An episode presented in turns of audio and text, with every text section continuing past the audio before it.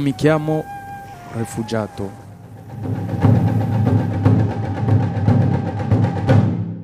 Mi chiamo Cedric Moussau Kassongo.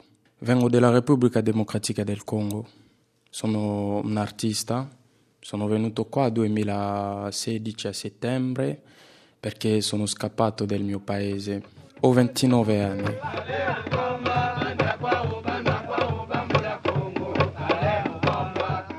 Sono nato a una famiglia di 15 persone, quindi ho delle sorelle, i fratelli, io sono l'ultimo. E mio padre era militario, lavorava con l'ex presidente, proprio il secondo presidente, quando il Congo si chiamava Zaire il presidente si chiamava Mobutu, il mio padre lavorava, lavorava con lui. Quando io sono nato, dopo quattro anni, è morto il mio padre. E quando è morto mio padre c'era il cambiamento della vita.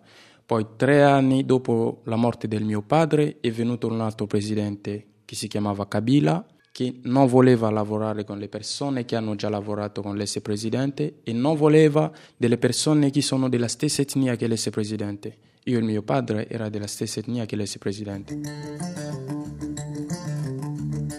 Alla caduta di Mobutu Sese Seko, rimasto al potere per oltre 30 anni, si dissolve il regime corrotto e nepotistico instaurato con il colpo di Stato del 1965. Nel 1997, con la prima guerra del Congo, sale al potere Laurent Désiré Kabila, già sostenitore di Lumumba, il primo presidente postcoloniale. La famiglia di Cedric il cui padre era stato militare sotto Mobutu, cade in disgrazia e perde quel poco che era rimasto alla morte del padre. La neonata Repubblica Democratica del Congo, a dispetto del nome, mantiene però tutti i tratti del vecchio regime. Gli oppositori di Kabila denunciano repressione, autoritarismo e indifferenza verso i diritti civili. A completare il quadro, nel 1998 ha inizio la seconda guerra del Congo. Coinvolge ben otto nazioni africane con almeno 25 gruppi armati e provoca fino alla sua fine nel 2003 oltre 5 milioni di morti.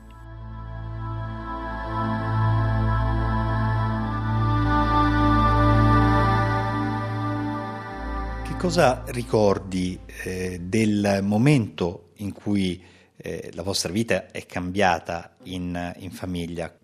Per me è un momento importante della mia vita perché non sapevo che noi siamo 15 con uh, mamme, quindi non lo sapevo perché a casa nostra c'era solo la mia mamma e quando è morto il mio padre, quando abbiamo cambiato la casa è a questo momento che ho capito che ci sono i fratelli che sono di un'altra mamma e a questo momento ognuno cercava come sopravvivere e io stavo proprio da solo con la mia mamma che andava a vendere delle cose, poi ritornava alla notte. Era difficile perché andavo a scuola da solo e a questo momento che avevo i pensieri, immaginavo, disegnavo, mi facevo delle domande di, di tante cose della, della, vita. Chiedevo alla mia mamma quando ritorneremo al no- alla nostra casa dove stavamo prima e la mia mamma mi diceva che tra poco, tra poco. E ho iniziato a disegnare, a raccontare come ritorneremo alla nostra casa. Caduta in disgrazia e senza alcun sostegno economico, Cedric vede la sua famiglia disgregarsi. Alla morte di suo padre i parenti fanno man bassa delle proprietà di famiglia. I suoi fratelli, figli delle tre mogli precedenti, abbandonano lui e sua madre al proprio destino. Cedric è un bambino scosso e ferito dagli eventi, parla poco, ma fin da piccolo esprime i propri sentimenti attraverso il disegno. Una condizione che segna il suo percorso artistico e lo porta prima allo studio della scultura e poi verso la recitazione. Della propria infanzia Cedric mantiene un ricordo vivo, accompagnato da una particolare colonna musicale, fatta dei suoni che sentiva provenire dalla casa di fronte, abitata da dei profughi fuggiti dalle zone di conflitto al confine con l'Angola.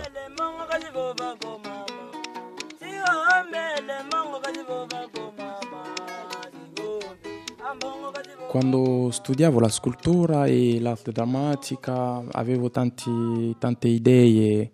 Io volevo attraverso l'arte dire alle persone che siamo tutti uguali, che dobbiamo rispettare gli altri, trasmettere le, le, le buone cose. Quali erano le cose che avresti voluto cambiare? Già la, la differenza, l'ingiustizia non mi piaceva, è la cosa che non mi piace proprio nella mia vita. La tua vita di eh, giovane adolescente in Repubblica Democratica del Congo, di studente, cambia poi improvvisamente. Sì, perché lo sapevo che la, la politica congolese non va bene, ma non mi interessava proprio la politica, perché ho, qualche esempio delle persone che sono morti perché hanno denunciato, perché hanno detto qualcosa contro il governo. Io non volevo proprio fare qualcosa contro il governo, facevo la mia vita.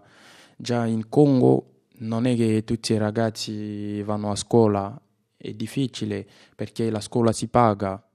La mia mamma ha fatto tutto e poi quando sono andato all'università per fare l'arte drammatica, il primo anno all'Istituto Nazionale delle Arti in Congo ho incontrato un progetto dell'UNICEF in collaborazione con l'istituto dove studiavo.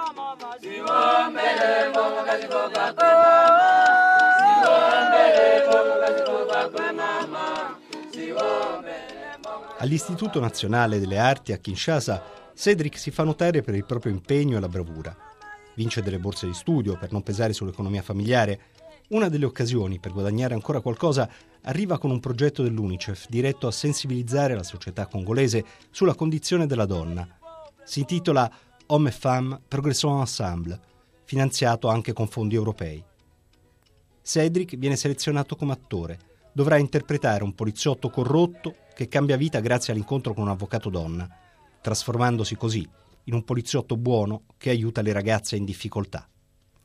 Un tema sociale importante che viene presto utilizzato come strumento di opposizione politica da parte dei movimenti contrari al presidente Kabila.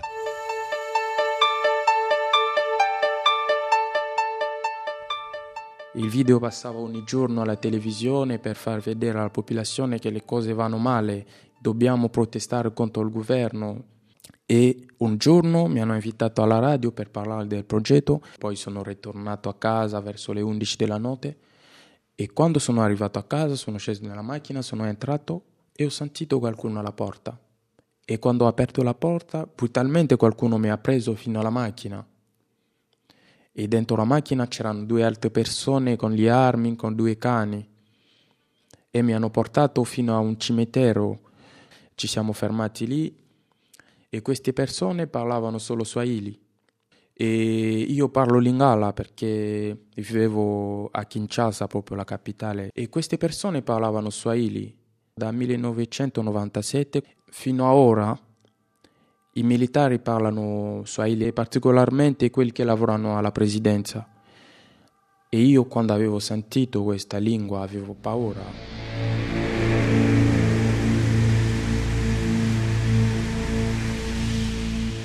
E poi queste persone hanno chiamato una persona in telefono e la persona in telefono parlava lingala e mi ha fatto delle domande perché ho partecipato a questi progetti e quali sono le persone che mi hanno influenzato a partecipare al progetto. Io ho risposto che ho partecipato al progetto perché mi hanno contattato e perché sono un attore, non è, non è il primo progetto e queste persone mi hanno torturato dentro la macchina. E poi mi ha detto che se loro vedono ancora il video alla televisione mi uccideranno. E mi hanno buttato in terra al cimitero e sono andati con la macchina. E a questo momento avevo paura di morire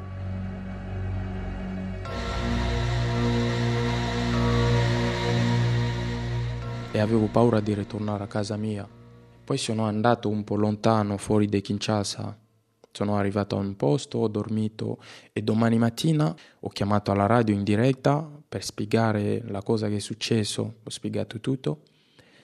E la sera di questo giorno queste persone sono ritornato alla mia famiglia e hanno minacciato la mia famiglia, hanno avvertito la mia mamma che mi uccideranno se mi vedono.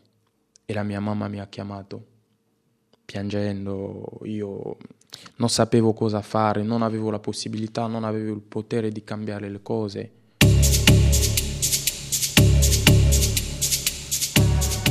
Joseph Kabila è diventato presidente della Repubblica Democratica del Congo nel gennaio 2001, succedendo al padre Laurent Désiré, assassinato da una guardia del corpo. Viene eletto formalmente presidente nel dicembre del 2006, dopo aver modificato la Costituzione in suo favore. Ottiene la maggior parte dei consensi nella parte orientale del paese, dove si parla Swahili. Un secondo mandato lo ottiene nelle contestate elezioni del 2011, sconfiggendo Etienne Tshisekedi, l'attuale presidente. Nel 2016 la situazione politica del Congo si fa incandescente in seguito ai tentativi di Kabila di forzare la Costituzione per poter concorrere a un terzo mandato. Esplodono le proteste che culminano nelle sanguinose manifestazioni di settembre, con decine di morti, centinaia secondo l'opposizione. Due giorni prima del giorno della manifestazione che organizzava il partito dell'opposizione sono spariti due attori che hanno partecipato allo stesso progetto con me. E quando avevo sentito questa cosa mi vedevo proprio morte.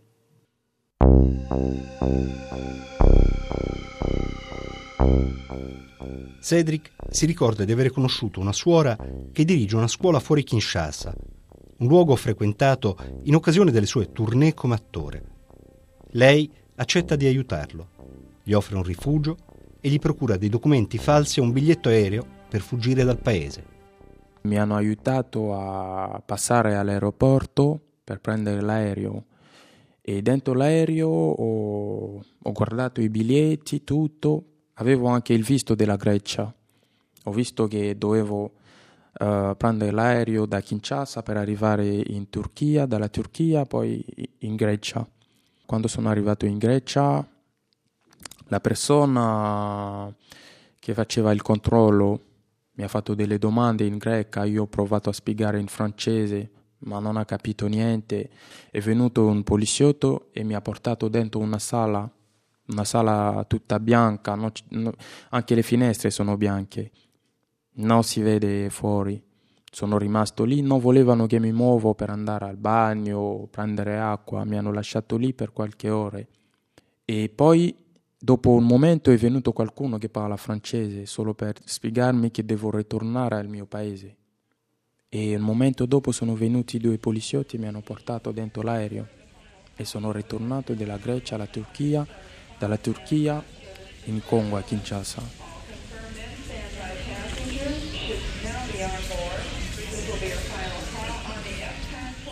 Anche se avevo il passaporto con un'altra identità, una persona che lavora all'aeroporto mi ha riconosciuto, mi ha chiamato proprio al mio nome e mi ha preso, mi ha portato a un posto abbandonato, tipo una casa abbandonata dove c'erano i militari con le armi e mi hanno messo dentro, mi hanno tolto i vestiti, mi hanno lasciato lì.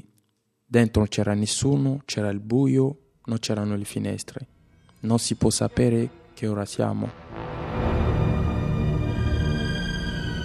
Umiliato e torturato, Cedric non spera neanche più di poter evitare la morte. La persona incaricata di ucciderlo, dopo l'ennesimo interrogatorio, però lo riconosce. Si tratta di un vecchio commilitone di suo padre e lo aveva visto bambino. Non sembra tuttavia impietosito. Lo costringe a rivelare i nomi di chi lo ha aiutato a procurarsi i documenti falsi e il biglietto aereo e lo lascia lì, al buio momento dopo è ritornato con altre persone e mi ha detto di fare l'ultima preghiera perché è l'ultimo giorno per me. Ho fatto la preghiera e poi ha detto a, a altre persone di portarmi dentro la sua macchina.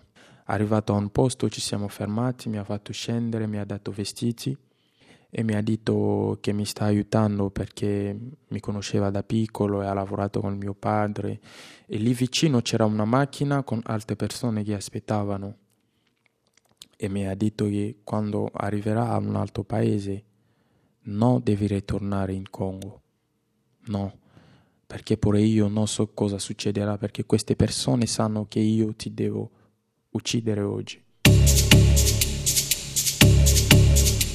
Sfiaccato e terrorizzato, Cedric viene nuovamente aiutato a infiltrarsi in aeroporto e a salire su un nuovo aereo. Anche questa volta la destinazione finale è la Grecia, ma prima deve fare scalo in Etiopia e poi in Italia, a Roma. Un viaggio pieno di incognite se dovesse fallire questa volta non solo la sua vita, ma anche quella di chi lo ha aiutato, sarebbero destinate a spegnersi. Lo scalo in Italia prevede che Cedric passi il controllo passaporti, ma c'è qualcosa che non convince la polizia alla frontiera e Cedric viene fermato. Non parla l'italiano, nessuno lo capisce. È agitato, chiede aiuto, ma nessuno lo soccorre provato a spiegare alle persone che stavano lì vicino, vedendo se c'è la possibilità o se c'è qualcuno che mi può capire in francese. Nessuno. E troppo paura, sono caduto in terra, non sapevo più niente. E un momento mi sono svegliato, ho visto un dottore e qualche persona intorno. E una persona mi chiedeva in francese che cosa è successo e poi mi hanno chiesto se ho bisogno della protezione, ho detto di sì e mi hanno lasciato dormire lì in aeroporto. Domani mattina mi hanno dato un foglio per scrivere brevemente la mia storia e poi mi hanno dato una lettera e l'indirizzo di un centro di accoglienza dove dovevo andare. Cosa ricordi di quel giorno, del giorno in cui sei uscito dal, dall'aeroporto e hai incontrato poi per la prima volta eh, delle persone che hanno ascoltato la tua storia e hanno cercato di spiegarti come poter tornare a una normalità. Già l'effetto di uscire dall'aeroporto mm, mi ha fatto bene e avevo fatto un respiro proprio grande perché mi sono detto che sono passato a un'altra cosa e poi sono andato al centro di accoglienza, ho incontrato qualche operatore e ho sentito la prima parola ciao, ciao, ciao. E poi mi hanno dato un posto, mm, il letto, qualche vestiti, ho fatto la doccia e ho dormito, questa volta ho dormito tranquillo abbastanza tranquillo. Sognavo sempre che sto ritornando in Congo.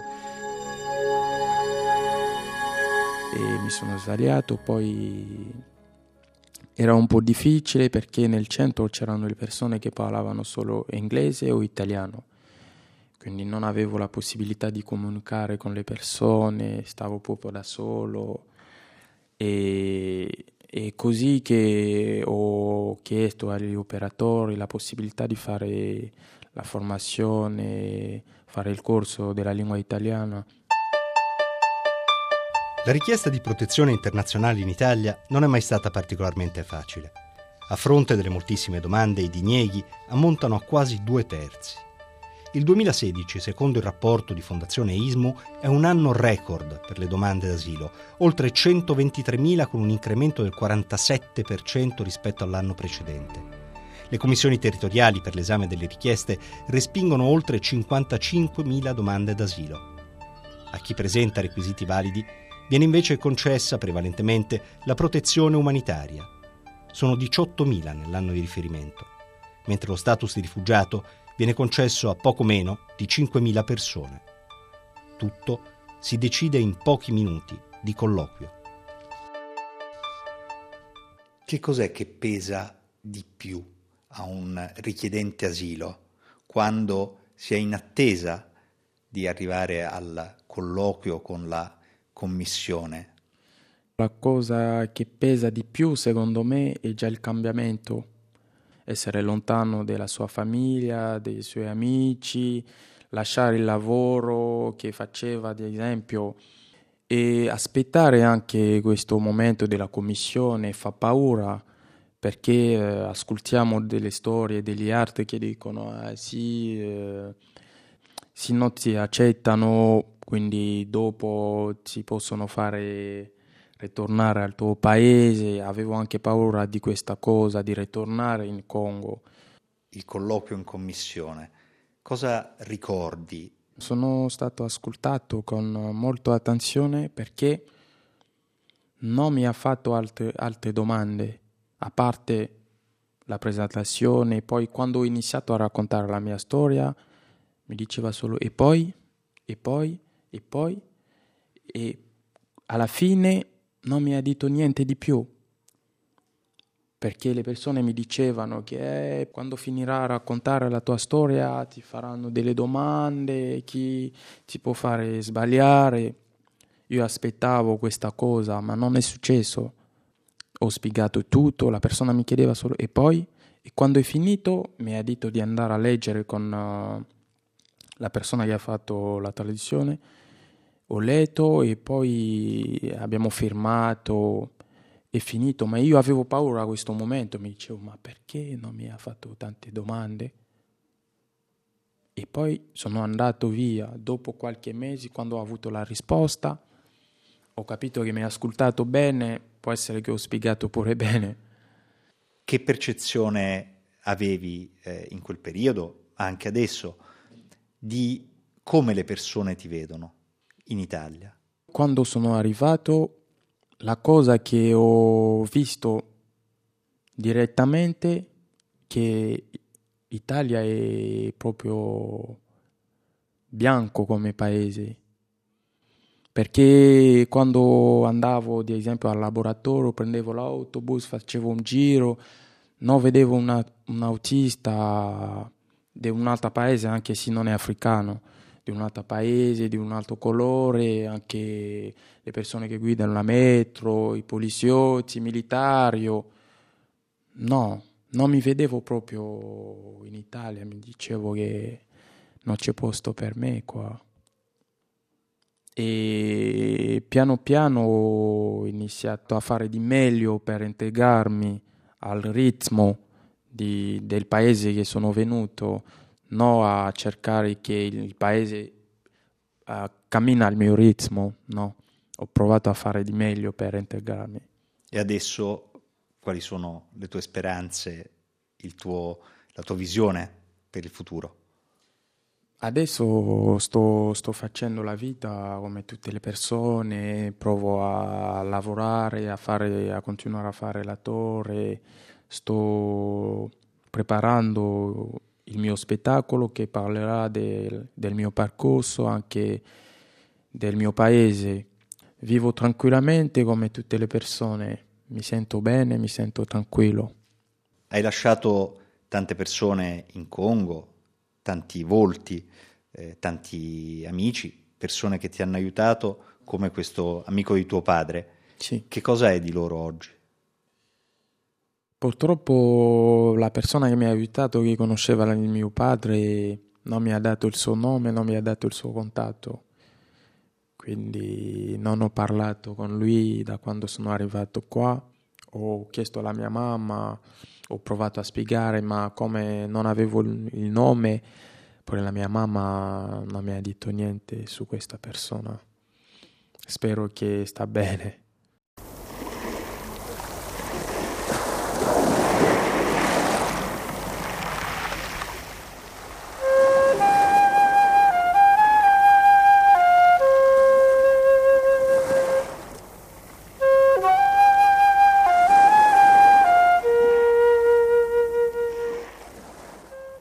Chiamo rifugiato, mi chiamo Cedric Moussau Kassongo.